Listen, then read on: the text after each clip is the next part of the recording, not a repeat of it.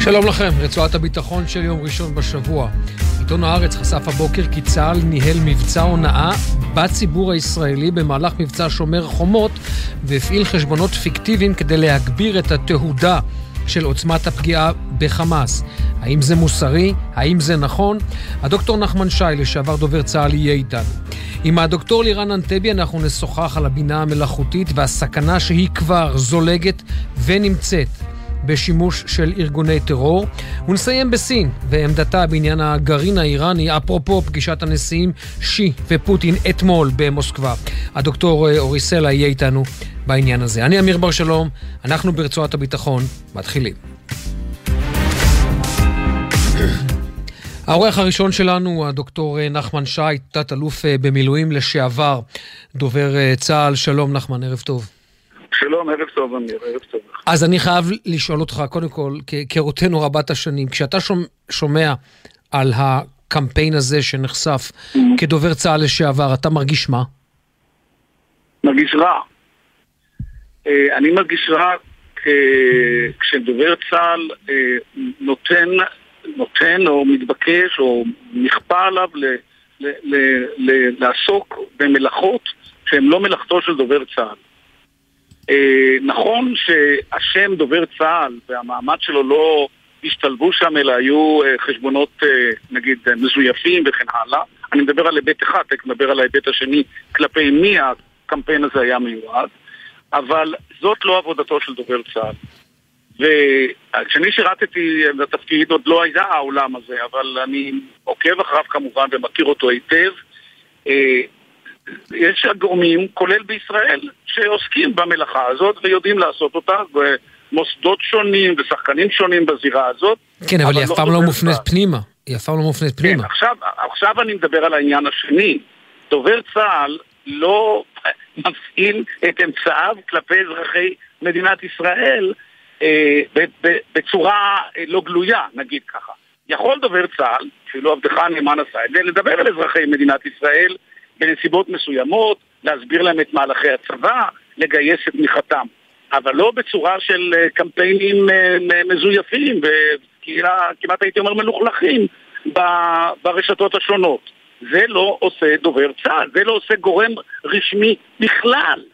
בכלל גורם רשמי לא צריך לעשות קמפיינים כלפי את אזרחי מדינת ישראל. אני אומר את זה כי גם שרת ההסברה, לא ניכנס לפוליטיקה עכשיו, גם שרת ההסברה הנוכחית רצתה להתחיל את עבודתה בקמפיין כלפי אזרחי מדינת ישראל. זאת לא העבודה של ההסברה. ההסברה מטבעה היא כלפי האויבים שלנו, היריבים שלנו, וגם האויבים, האוהבים שלנו, שאנחנו רוצים לחזק את הלגיטימיות שלנו בקרבם.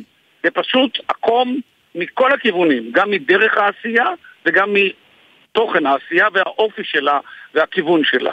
אני רק חייב להגיד... ואני מאוד מצטער שדובר צה"ל נתן את ידו לזה, כי אנחנו הקפדנו תמיד, וגם מחליפיי לדורותיהם, ואני נהגתי לדבר איתם, אה, דובר צה"ל הוא דובר צה"ל, וגורמים אחרים שעוסקים במה שקרוי מבצעי השפעה ומבצעי תודעה והלחימה על התודעה, זה לא דובר צה"ל. זה עושים שחקנים אחרים שנמצאים גם בצה"ל וגם בגופי ביטחון שכנים לו. רק נאמר שהפרסום הזה היום בעיתון הארץ של הדר שיזף ויניב קובוביץ', אה, התגובה שנמסרה על ידי דובר צה"ל הייתה, מדובר בשגיאה בעניין הפעלת החשבונות הפיקטיביים. כן. זאת אומרת, תגובה אז כזאת... טוב ש... אז טוב שמודה ועוזב ירוחם, אנחנו מכירים את הביטוי הזה. אגב, אני צריך להזכיר, זה נעשה במבצע שומר חומות, שהיו בו עוד שני מחדלים שכבר התגלו בעבר. אחד מהם היה הניסיון הנואל להטעות את כתבי החוץ ולהעביר להם אה, הודעה, מידע, כאילו צה"ל אה, החליט להיכנס קרקעית לעזה, וזה היה צריך להיות חלק מתרגיל ששולח את אה, החמאס מתחת לאדמה, למנהרות, ושם כבר מחכה להם חיל האוויר. אי אפשר לשחק על העניין הזה. דובר צה"ל לא יכול למסור מידע שקרי במתכוון. הוא לא יכול, לפעמים הוא עלול לעשות את זה, אבל בוודאי לא בצורה יזומה, וגם את הטעות הזאת צה"ל הודה. והייתה גם טעות, שאתה ודאי זוכר אותה היטב, של אותו מגדל תקשורת מפורסם, שהפילו אותו, ונכון, היו המון uh, תמונות יפות, אבל בדיעבד התברר שהנזק היה גדול יותר מהתועלת, ובסופו של דבר גורמים בישראל הודו, כולל בצה"ל, שהם לא ידעו שהמגדל הזה שימש לתקשורת, במיוחד לסוכנות AP האמריקאית, שאחר כך uh, גייסה את הממשל האמריקאי כדי uh, uh, לבקר את ישראל ולמתוח עליה ביקורת. אבל בהיכרותך את המערכת, כן. אתה, כן. באיזה, רמה, באיזה רמה כזה מבצע אה, מאושר? זה מגיע לרמטכ"ל? אה, אני חושב שכן. אני חושב שזה... זה, קשה לי להאמין שזה איזושהי יוזמת יחיד של דובר צה"ל. דובר צה"ל, אה, היו שנים שהוא היה כפוף לרמטכ"ל, בתקופתי, תקופות אחרות, והיו תקופות שהוא עבר אה, לכפיפות של אגף המבצעים של צה"ל. אז יכול להיות שבמקרה הזה ראש אמ"ץ אישר את זה. אבל בכל, בכל מקרה זאת לא יכולה להיות ואסור שהיא תהיה יוזמת יחיד של דובר צה"ל. אה, אפשר לעבוד ברשתות, תראה, אמיר, אני, אני, אני חושב שהם חיוניים לעבוד ברשתות, כי שם יש אה, אה, אה, קהל גדול ואנחנו רוצים להגיע אליו ולדבר איתו. אבל זה צריך לעשות בצורה אחרת, לא גלויה ולא סמויה ולא באמצעות חשבונות מזויפים. ועוד פעם, כלפי, לא כלפי אזרחי ותושבי מדינת ישראל, הם לא, הם, הם בשוליים קהל של דובר צה"ל, הם לא הקהל העיקרי שלו, הם מבחינתם, הוא צריך להתייצב ולהגיד דברים בצורה מפורשת ולא בדרכים עקלקלות. ממש לסיום, אה, נחמן, אתה חושב שאתה יודע, צה"ל, אתה מכיר אותו היטב, גם אני, אני מניח שאחרי כזו, אה, כזו חשיפה, יש איזשהו תחקיר והפקת אה, לקחים להמשך? כן. אני משוכנע שיש. אני, תראה, אני, אמוני בצה"ל לא עבר, למרות שקרו כל מיני דברים וקורים כל מיני דברים, ואני יודע עליהם. אני עדיין מאמין בצה"ל, עדיין אני מאמין בכך שהוא יודע לתקן את דרכיו.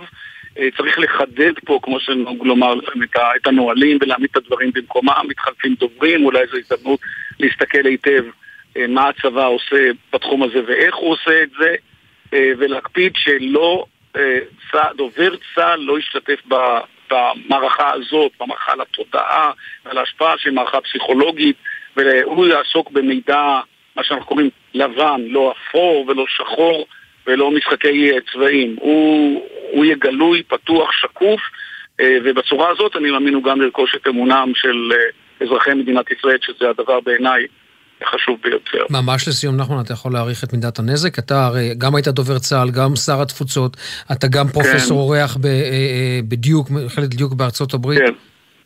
אני, תראה, אני, אה, כשר התפוצות, גם כן רציתי ונכנסתי לעולם הזה של הרשתות, כי קהל היעד שלי היה ציבור יהודי בתפוצות, יהודי, בעיקר יהודי, והוגדרו לי מראש, אגב, כללים שעליהם עבר דובר צה"ל. לכן אני די תמה, האם אתה נכנסת לזה. אני גם חשבתי, אולי זה יהיה רעיון טוב להפעיל כל מיני גורמים שניים ושלישיים בצורה כזו או בצורה אחרת, ונאמר לי, ולכן אני די uh, איתם במה שאני אומר, לא, אתה לא, uh, כמשרד ממשלתי, כן. לא תעשה פעולות כאלה. אתה רוצה להעביר מידע ברשתות? תתייצב בתור uh, משרד ה... תפוצות של מדינת ישראל ותגיד את זה. ולא תגייס לנו כל מיני uh, חברים סוכ... ברקע כן. וכדומה, כן, כן, סוכנים או מתווכים למיניהם. זה, הייתה, כן. זה היה איסור uh, משפטי שהוגדר לי, ואני כמובן פעלתי לפיו, אני נוהג לקיים את החוק, לא לעקוף אותו. דוקטור נחמן שי, תת-אלוף אה, במילואים לשעבר דובר צה"ל, תודה נחמן, ערב טוב. תודה אמיר, ערב טוב לך. ועכשיו אנחנו רוצים לעסוק בנושא שכולנו מדברים עליו לאחרונה, אה, העניין של הבינה המלאכותית והנגישות שלה, כמעט, הייתי אומר, לכל אדם, לכל מי שמחזיק אה, אה, מכשיר סלולרי, מחשב. אבל אנחנו רוצים לשאול את השאלה, עד כמה זה מסוכן שזה יגיע גם לארגוני טרור, ומצטרפת אלינו דוקטור אלירן אנטבי, מנהלת תוכניות טכנולוגיות מתקדמות ב-INSS, המכון למחקרי ביטחון לאומי בתל אביב. שלום, ערב טוב, דוקטור אנטבי. שלום, ערב טוב. אז אה, עד כמה אה, אה, אפשר אה, לומר שבאמת AI, נקרא לזה הבינה המלאכותית, היא אה, זמינה זה כבר אנחנו רואים ואנחנו יודעים. עד כמה להערכתך זה כבר נמצא בשימוש של ארגוני טרור? אז בעיקרון, כל דבר שאנחנו רואים שזמין לנו עצמנו יכול להימצא בידי ארגוני הטרור, שכן אם יש להם גישה לאינטרנט אין שום סיבה שלא תהיה להם גישה לכל שירות שזמין לנו. שאלה העולה היא מה עושים עם הדברים האלה, וחשוב קודם כל להבין בעצם מה זה בינה מלאכותית, או למה אנחנו מתכוונים שאנחנו, שאנחנו אומרים אה, בינה מלאכותית, ו- ואיפה אנחנו יכולים למצוא אותה בהקשר הזה, ואז לחפש את ההקשר של הטרור אליה. אז בעצם מדובר בטכנולוגיה שמסוגלת לייצר תובנות או שירותים או תהליכים שפעם היה נדרש אדם כדי לבצע אותם, ולפעמים היא מתעלה על יכולותיו של אדם אה, בכדי לבצע את אותם דברים, בגלל יכולת מהירות, בגלל יכולת אה, לעבור על כמויות אדירות של מידע, אה, ובגלל יכולות שיש למחשבים ואין לבני אדם. אה, וכאשר אנחנו מדברים על יכולות כאלה, אז אנחנו שומעים הרבה מאוד על אה, Generative AI, בינה מלאכותית אה, יוצרת, אה, בינה שיוצרת אה, ציורים או תמונות או דמויות או אפילו וידאו, אה, בינה שיוצרת אה, טקסטים או יודעת לענות על שאלות או לייצר מידע אה, לאחר שהיא סרקה כמויות אדירות של מידע, כמעט את כל האינטרנט. אה, אנחנו מדברים על כל מיני דברים שנמצאים בשימושים יומיומיים שלנו. אני לפעמים שואלת אנשים, אתם משתמשים בבינה מלאכותית? הם אומרים לי לא, ואז אני אומרת להם, מה, אתם לא משתמשים בווייז? אתם לא צופים אה, ביוטיוב ומקבלים המלצה לסרטון הבא? ואז כולם פתאום מבינים שהם משתמשים בינה, בבינה מלאכותית. אז זה בעצם בכל מקום. ואז השאלה, מה ארגוני הטרור יכולים בדיוק. לעשות עם זה? אז זה בדיוק השאלה הבאה, מה, מה, מה השימוש שיכול להיות לזה לטרור? אז בעצם אם אנחנו למשל מדברים על המגמה הכי חזקה עכשיו, על אותו Generative AI, שבאמת יש לנו פה איזושהי קפיצת מדרגה מאוד מאוד גדולה, יש הרבה מאוד שימושים אה, זדוניים שיכולים לעשות בכך, אה, גם ביצירת טקסט, גם ביצירת תמונה וגם ביצירת וידאו דיפ פייק. וידאו דיפ פייק זה וידאו שבו רואים אה, למשל אדם שאומר משהו או מבצע משהו שהוא מעולם לא עשה ולא ביצע, ואפשר ככה להטעות את הציבור, למשל במלחמה עכשיו באוקראינה, הרוסים יצרו סרטונים של אה, זלנסקי שקורא ללוחמים האוקראינים אה, להניח את נשקם, וזה נעשה ברמה יחסית גבוהה, אה, זה לא עבד כמובן, אבל זאת אומרת אפשר להטעות ציבור גדול, אפשר לקבל מידע בצורה שאי אפשר היה פעם בצורה פרטית דרך האינטרנט, והיום זה עדיין בחינם אפילו, ואפשר למשל לייצר הרבה מאוד דמויות בצורה מאוד קלה ומהירה ולייצר אה, דמויות פיקטיביות אה, באינטרנט, לפנות לאנשים בזהויות בדויות ולנסות להוליך אותם שולל. ומשם אפשר גם להגיע לריגול, גם להגיע חס וחלילה לחטיפה ועוד כהנה וכהנה דברים שארגוני טרור יכולים לעשות. זה ברמת הדברים שנשארים בתוך האינטרנט. אבל הבינה המלאכותית היא לא רק בתוך האינטרנט, היא נמצאת ומתחברת גם לעוד כל מיני טכנולוגיות. ושם בעיניי זה נהיה ממש מעניין, כי יש לנו כבר דברים שפועלים על העולם האמיתי בצורה פיזית. כמו? אה, אז אנחנו למשל, אה, יש תחום שלם שנקרא מערכות נשק אוטונומיות קטלניות. זה דבר שהוא מדבר על ההגבלה שלו, מנסה להגביל אותו, ואנחנו רואים רק מדינות יחסית מתקדמות, כן, מפתחות. בעניין הזה אני רק לשנייה עוצר אותך, וזה באמת אחד הוויכוחים הפילוסופיים, שהאם מכונה מהרגע שהיא ממריאה ועד היא נוחתת יכולה להרוג בני אדם על דעת עצמה, ולכן יש את העיקרון שלפחות המשפט הבינלאומי רוצה לחייב, שתמיד יהיה אדם במעגל. כלומר, שמי שיקבל החלטה על להרוג אדם, יהיה אדם ולא מכונה. נכון מאוד, ואני מעורבת בקהילייה שדנה בנושא הזה, אה, והנושא הזה נידון באו"ם כבר משנת 2013, עדיין לא הגיעו לשום החלטה. בשנים האחרונות היה גם שינוי מגמה של מדינות מסוימות בתחום הזה, למשל ארה"ב שינתה את עמדתה, והיא היום בעד, יותר בעד הפעלת מערכות כאלה במקום שבו יש פוטנציאל להציל חיי אדם ולחסוך חיי אדם, אה, אה, וגם היה עכשיו איזושהי קבוצה של מדינות שחתמו על הסכם בהולנד וכולי וכולי, ובזמן שהדבר הזה קורה קורה, בארגוני הטרור יכולים לשבת באיזושהי מעבדה עם מהנדסים, לקחת רחפן שקנו באינטרנט ללא שום פיקוח, חומר נפץ שיש להם בכל מקרה, שהם יודעים איך להשיג, לחבר את זה לאיזושהי מצלמה לא מאוד מתוחכמת, ביחד עם אלגוריתם זיהוי פנים, אה, להגדיר את מי או את מה, לאו דווקא זיהוי פנים, אולי זיהוי של סוג רכב מסוים, אולי משהו אחר, להגדיר את הזיהוי הזה, זה לא יהיה ברמה כמו שאנחנו מקבלים בתעשיות הביטחוניות, ובחיבור אה, בין uh, כל הדברים האלה בעצם קיבלנו מערכת נשק אוטונומית מאולתרת. לא בסטנדרט, בטח לא משהו ש, שהיה אפשר בכלל לדבר עליו באו"ם, או בין מדינות שמכבדות דין בינלאומי, אבל ארגוני טרור לא מכבדים דין בינלאומי. הם גם לא עושים אלפי בדיקות כדי לבדוק שזה לא יתפוצץ בידיים של מי שלוקח את זה למקום ההפעלה, אלה לא הסטנדרטים שלהם. ובעצם אנחנו נמצאים בעידן שאני קוראת לו, אה, לתופעה הזאת אני קוראת אפקט הבומרנג. זה בעצם טכנולוגיות מתקדמות מאוד שפותחו בעיקר במערב, אבל פתאום בידיים של הצד השני הן חוזרות אלינו כמו בומרנג, והשימוש של הצד השני הוא ממש לא בסטנדרטים שאנחנו מדברים או חושבים עליהם. מה אנחנו יכולים לעשות לצורך העניין נגד זה? תראי, זה, זה, זה אך ורק מודיעין, כי תקינה וחוק וכל הדברים האלה, זה בעייתי. כמו שאמרת, רחפן אתה יכול לקנות באינטרנט, חומר נפץ יש בשפע, בינה מלאכותית אתה מוריד באפליקציה, איך אפשר למנוע את זה?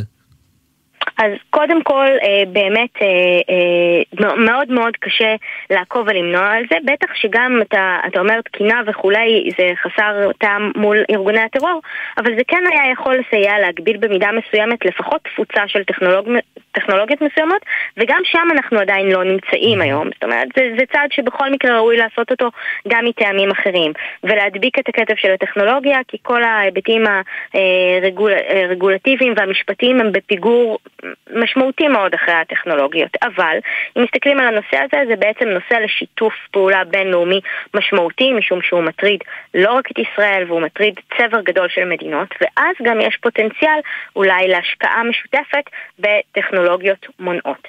למשל, בנושא הזה של דיפ פייק, יש כל מיני טכנולוגיות שמסייעות אה, לזהות דיפ פייק ולמנוע אה, כל מיני אה, אה, ארגוני כן. טרור או מדינות אחרות שינסו להטעות. זאת אומרת, יש יש מה לעשות בנושא הזה. אני בעיקר מאמינה ביכולת של מדינות מתקדמות להוביל באמצעות הקדמה הטכנולוגית שלהן. הבעיה היא שבשביל זה צריך מדיניות. ואיכשהו אנחנו תמיד מתקדמים בטכנולוגיה, אבל נורא כן. נורא מפגרים במדיניות. כמו למשל מה שאנחנו רואים בהקשר של פלטים ורחפנים, שזה איום מאוד מאוד גדול, ויש לנו את הטכנולוגיות כן. להתמודד איתם, אבל הן לא פרוסות מספיק, כי המדיניות לא פעלה אה, בהתאם. דוקטור לירן אנטבי, יש לי הרגשה שאנחנו נשוחח בעתיד עוד קצת. ובהזדמנות זאת אי אפשר לא להתייחס לענייני השעה ולהגיד שהמכון למחקרי ביטחון לאומי פרסם התראה אסטרטגית בנוגע למה שקורה ולאיומים לביטחון הלאומי, אה, גם זה משהו ששווה להעיף בו מבט. תודה רבה. תודה, דוקטור אנטבי. ואת הישורת האחרונה אנחנו רוצים להקדיש לסין, בנשיא סין אה, שי נמצא בביקור במוסקבה, אתמול הוא נפגש עם הנשיא פוטין, ואנחנו רוצים לשוחח גם על הקשר הזה, אבל דווקא בהיבטים שיותר קרובים אלינו, הגרעין האיראני והיחסים עם ישראל, עם הדוקטור אורי סלע, מהחוג ללימודי מזרח אסיה וחוקר בכיר אורח במרכז גלייזר למדיניות ישראל-סין. אה, במכון למחקרי ביטחון לאומי באוניברסיטת תל אביב. שלום, דוקטור סלע. ערב טוב. אז אה, כשאתה רואה לצורך העניין, אני רואה, אתם רואים את התמונה הזו של הנשיאים שי ופוטין אה, מצטלמים אתמול, בהיבט האיראני, איזה מסר זה מעביר, מעביר לאיראן, שיש לה, הציר שלה הולך ומתחזק, יש לה גב חזק יותר? אני מניח שבתחושה האיראנית אה, באמת יש פה גב חזק יותר, במיוחד שהנשיאים גם אמרו באופן אה, אה, ברור שהם מעוניינים להגביר את הנוכחות או את ההתייחסות הביטחונית שלהם לענייני המפרץ, שמבחינתה של איראן זה כמובן דבר חיובי. אבל כדאי גם לזכור, הם גם עשו אגב תרגיל ימים משותף קטן למדי לא מזמן, אבל כדאי לזכור שה... אה, כלומר, אני צריך לרגע למאזינים, לספר למאזינים, שבוע שעבר תרגיל משותף לצבאות איראן, סין ורוסיה, שדימה השתלטות על אה, ספינה, היו שם כל הכוחות המיוחדים מכל אחד מהצבאות. כן, אבל גם פה פרופורציה, היקף מאוד קטן, אם אנחנו חושבים על התרגיל שהיה בין ישראל לארצות הברית רק לא מזמן, אמ, זה, זה מעט מזער ממה שראינו בתרגיל הישראלי-אמריקאי, זה יותר סמלי. ואיראן מודעת לזה שזה יותר סמלי, היא מודעת לזה שהנוכחות הביטחונית במפרץ של אה, סין היא כמעט לא קיימת, היא אולי מטפטפת קצת, אבל כמעט לא קיימת, ורוסיה עסוקה בענייניה. זאת אומרת שכן, יש פה איזשהו גב יותר נקרא לו דיפלומטי, אבל עדיין רחוק מהגב שהיא הייתה אולי רוצה לראות מה, מהכיוון של סין או רוסיה.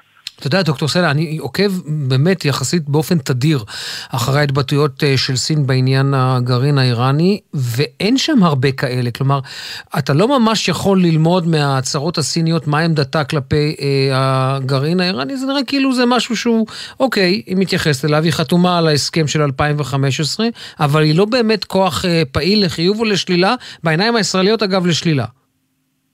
נכון. קודם כל צריך להבין שמבחינתה של סין הסוגיה האיראנית, ההיבט הגרעיני שם זה לא הדבר המרכזי. הדבר המרכזי מבחינתה של סין זה שתהיה יציבות במרחב. זה הדבר המרכזי. הגרעין הוא חלק מהסיפור הזה, אבל הוא לא הדבר היחידי או המרכזי. מצד שני, אם אה, עוקבים אחרי ההצהרות הסיניות, אה, למשל במפגשים ש... כולל במפגשים שהיו ממש אה, לפני שלושה חודשים לנשיא סין אה, במפרץ, בערב הסעודית, אה, שם בהצהרות, וההצהרות הללו הן כמעט זהות לאורך אה, כל השנים, ההצהרה האחרונה הייתה אפילו יותר בומבסטית כנגד איראן, הסוגיה של הגרעין נמצאת שם תמיד, ושם תמיד סין מדברת על כך שצריך להביא לסיום הנושא הזה של הגרעין הצבאי. רוב השנים זה לא היה בהתייחס באופן ישיר לאיראן, בשנה האחרונה דווקא כן ציינו את איראן באופן ספציפי, וסין מצידה, אה, גרעין איראני זה לא דבר חיובי מהסיבה שהוא מביא לחוסר יציבות באזור. אתה יודע, אני שוחחתי עם, אה, בוא נגיד ככה, עם דמות ישראלית מאוד בכירה במערך הביטחוני של ישראל, והוא אמר לי, בוא אני אדמה לך את המדיניות הסינית אה, אה, בעניין איראן ובהיבט הגרעין. הוא אומר, זה כמו חיבוק דוב, חיבוק צמוד מאוד, אבל יד אחת מונחת על הכתף כדי לוודא שהאיראנים לא מתרוממים יותר מדי גבוה. אתה מקבל את הדימוי הזה?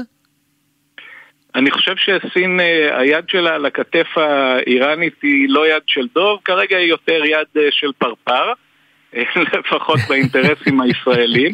ואם הייתי הולך על דימוי, דימוי שאני משתמש בו לעיתים, זה שאיראן בהדרגה הופכת להיות מבחינתה של סין צפון קוריאה של המזרח התיכון. עכשיו השאלה, ומכיוון שלסין יש ניסיון... אני מנסה פשוט לא לפרש את זה, האם זה נטל או נכס לסין? בדיוק, אה, האם זה נטל או נכס, נטל או נכס, או יותר מזה, האם סין תגיע למצב שבו מה שאנחנו מכנים הזנב מקשקש בכלב. זאת אומרת, זה לא, כבר לא סין שיכולה עם היד הכבדה שלה לכוון את איראן, אלא איראן מכוונת לפי מה שהיא רוצה, כי כבר יש לה את הנשק הזה. מובן שאנחנו לא שם, אה, עדיין. אבל זה משהו שאני חושב שסין בהחלט לוקחת בחשבון. עד כמה רחוק לצורך העניין סין תלך, להערכתך, אם וכאשר איראן אה, תנסה לפרוץ אה, קדימה וכן תהיה בשלבים מתקדמים של, אה, או אולי אחרונים, של השגת הנשק הזה? זאת אומרת, היא תלך עד כדי סנקציות ואולי אפילו אופציה צבאית, או שלשם הם לא יגיעו? אופציה צבאית אה, ספק רב מאוד. סנקציות למען האמת גם, אני חושב שסין מבחינתה כן תנסה, והיא גם מנסה, אבל היא פשוט לא עושה את זה בצורה אפקטיבית מדי, אה, כן תנסה לא להגיע למצב הזה, כי אני חושב שהיא לא מעוניינת בו. היא לא מעוניינת בו גם משום שהאינטרסים שלה במפרץ הם לאו דווקא בעיקר באיראן. איראן היא, ה... אה, היא הכי פחות חשובה לצורך העניין, יש לה חשיבות, כן, אבל היא הכי פחות חשובה לסין אל מול למשל ערב הסעודית. או אפילו מצרים במובנים מסוימים, שהולכים ומתגברים. יש עוד זמן לזה, אבל שהולכים ומתגברים. אבל אתה יודע, יש סימן שאלה, לא, הסימן שאלה שלי, בהקשר למה שאתה אומר, לא ראינו איזו תגובה סינית חריפה אחרי ההשבתה של הרמקו, של 50% מתפוקת הנפט של סעודיה, על ידי תקיפה איראנית. נכון, ובאופן כללי, מה שהתגובה הסינית, אפשר לומר, היא אפילו שולית למדי. אחד הדברים האירוניים אפילו, היו שכשנשיא איראן ביקר בבייג'ינג לפני חודש בערך, אה, ממש יום אחרי זה, כאשר הנשיאים אה, מצהירים על כמה איראן תומכת ומקדמת את השלום, את השלום במרחב, אה, איראן ירתה טילים או רקטות או כטב"מים, אני כבר לא זוכר, על ספינות אזרחיות במפרץ. זאת אומרת, סין פה היא בדרך כלל מנסה כן. פשוט לא להיכנס בכלל למרחבים הללו ו... דוקטור סלע, אני ה... נאלץ לעצור אותך כי אתה שומע את המוזיקה, אנחנו פשוט חייבים לסיים, אבל ממש תודה לך שהצטרפת אלינו הערב. בשמחה, רק כן הייתי אומר, ישראל פה צריכה לשים לב מאוד שישראל לא תהפוך כן. להיות נטל, אלא שהיא תהיה נכס בתוך הקונסטלציה. אנחנו חייבים לסיים כאן, תודה. הפיקה, המפיקה הראשית תמלת צורי, הפיקו נועה נווה ואליעזר ינקלוביץ', טכנאית השידור אלה מוטולה, בפיקוח התני אילן גביש. בחסות מועדון הצרכנות הוט, המזמין את חבריו ללילה לבן באיקאה. אירוע של הנחות וחוויות לכל המשפחה. עמיתי מועדון הוט מחכים לכם באיקאה ביום חמישי הקרוב. בחסות ביתילי, המציע 20% הנחה על מגוון פריטי ריהוט לבית וגם אספקה עד החג. אז מה נשתנה? הסלון, בסניפים ובאתר ביתילי. בחסות אייס, המציעה מבצעים לחג. מזוודת טרולי מדגם רוי ב-99 שקלים. בתוקף בסניפי אייס. בחסות כל מוביל, היבואנית הרשמית של יונדאי, מיצובישי, אורה, מרצדס וג'נסיס, המציעה מגוון מסלולי קנייה מותאמים אישית, לפרטים כוכבית 3862. מה נשמע, נשמע, סוף השבוע, של החיילים.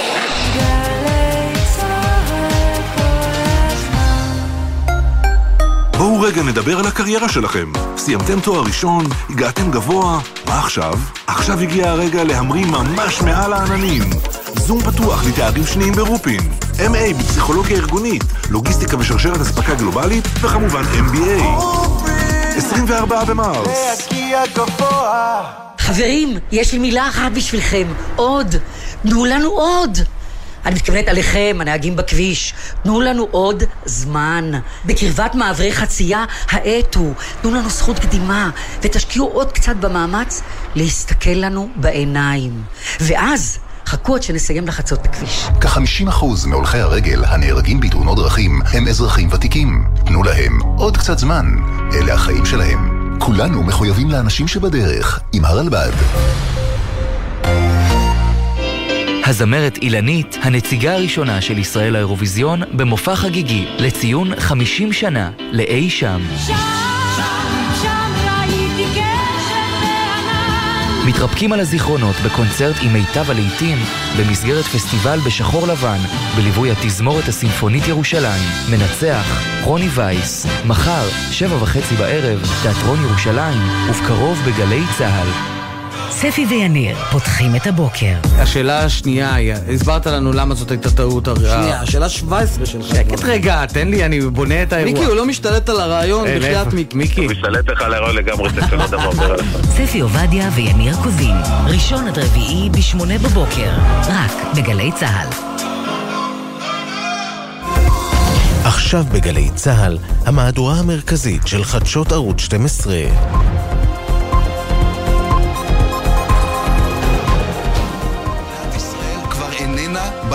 הברית הקרובה ביותר של ארה"ב. עד כדי כך. ואת זה הם עשו בתוך שלושה חודשים, זה החלק הכי מדהים. זה ישפיע על כל אספקט ואספקט מהיחסים המשותפים. זה לא ישפיע, זה כבר משפיע. כדי לנסות ולהרגיע את הסערה שנוצרה, הבהירו בלשכת ראש הממשלה שלממשלה אין כוונה להקים יישובים חדשים באזורים האלה, אלא רק לאפשר את המשך הישיבה בחומש. ספק אם זה הרגיע את האמריקנים שעוד לא שכחו את אמירותיו הברורות, בעברית, של השר סמוטריץ' על חווארה, ועוד זה מדבר וזה בא, נתקלים בחוק חדש להגבלת מיסיונריות, שגם ממנו נאלץ נתניהו להתנער ולהבהיר שלא יקודם. אם מי שחשב שהכל יהיה נפלא, אה, תמיד פה טועה, אנחנו לא אוטופיה. יש פה בעיות, אבל גם יש דרך להציג את הבעיות. גם בחזית מול איחוד האמירויות ממש לא שקט, הפעם באדיבות שרת התחבורה, ששיתפה היום קצת יותר מדי. הייתי בדובאי, לא שאני אחזור לשם, לא אוהבת את המקום הזה. אבל זה פשוט אדיר לראות מה הם בנו בשש שנים. רגע לפני שהדברים מתפתחים לעוד משבר דיפלומטי, שר החוץ אלי כהן נאלץ להעלות את הסרטון הבא. דובאי הוא מקום נפלא לבקר בו. הקשר שלנו עם דובאי ואיחוד האמירויות הוא קשר אסטרטגי. ואנחנו נפעל על מנת לחזק אותו. וממש כפסע לפני שמשרד החוץ מגייס את עומר אדם כדי להסביר, השרה רגב ניסתה לתקן, והרימה בכל זאת טלפון לשגריר האמירויות מוחמד אל-חג'ה. Muhammad, thank you. Yes, yes. Sure. Thank you for the invitation. I will come to Dubai with you. And yes. And I, I'm waiting for you. מה נאמר? סך הכל יום נהדר לדיפלומטיה הישראלית. מיד ירון נגיע לעניין האמירויות, בואו נדבר על ארה"ב. קודם בישראל מנסים להרגיע את האמריקנים, אבל בינתיים גם מאירופה מגיעים מסרים חריפים. נכון, אז קודם כל במסר אה, הישראלי, המסר הישראלי שעובר לארה"ב זה שבעצם ישראל רק רוצה להכשיר את הישיבה בחומש, שזה כל הסיפור, שאין כוונה להחזיר מתיישבים ליישובים האחרים שם, לסנור, לקדים וכדומה. אין פה צעד חד צדדי וגם לא רמיסה של התחייבויות קודמות, זה המסר שעבר, האמריקאים לא מתרצים, וכמו שאמרת, גם האירופים, הערב גם צרפת מגנה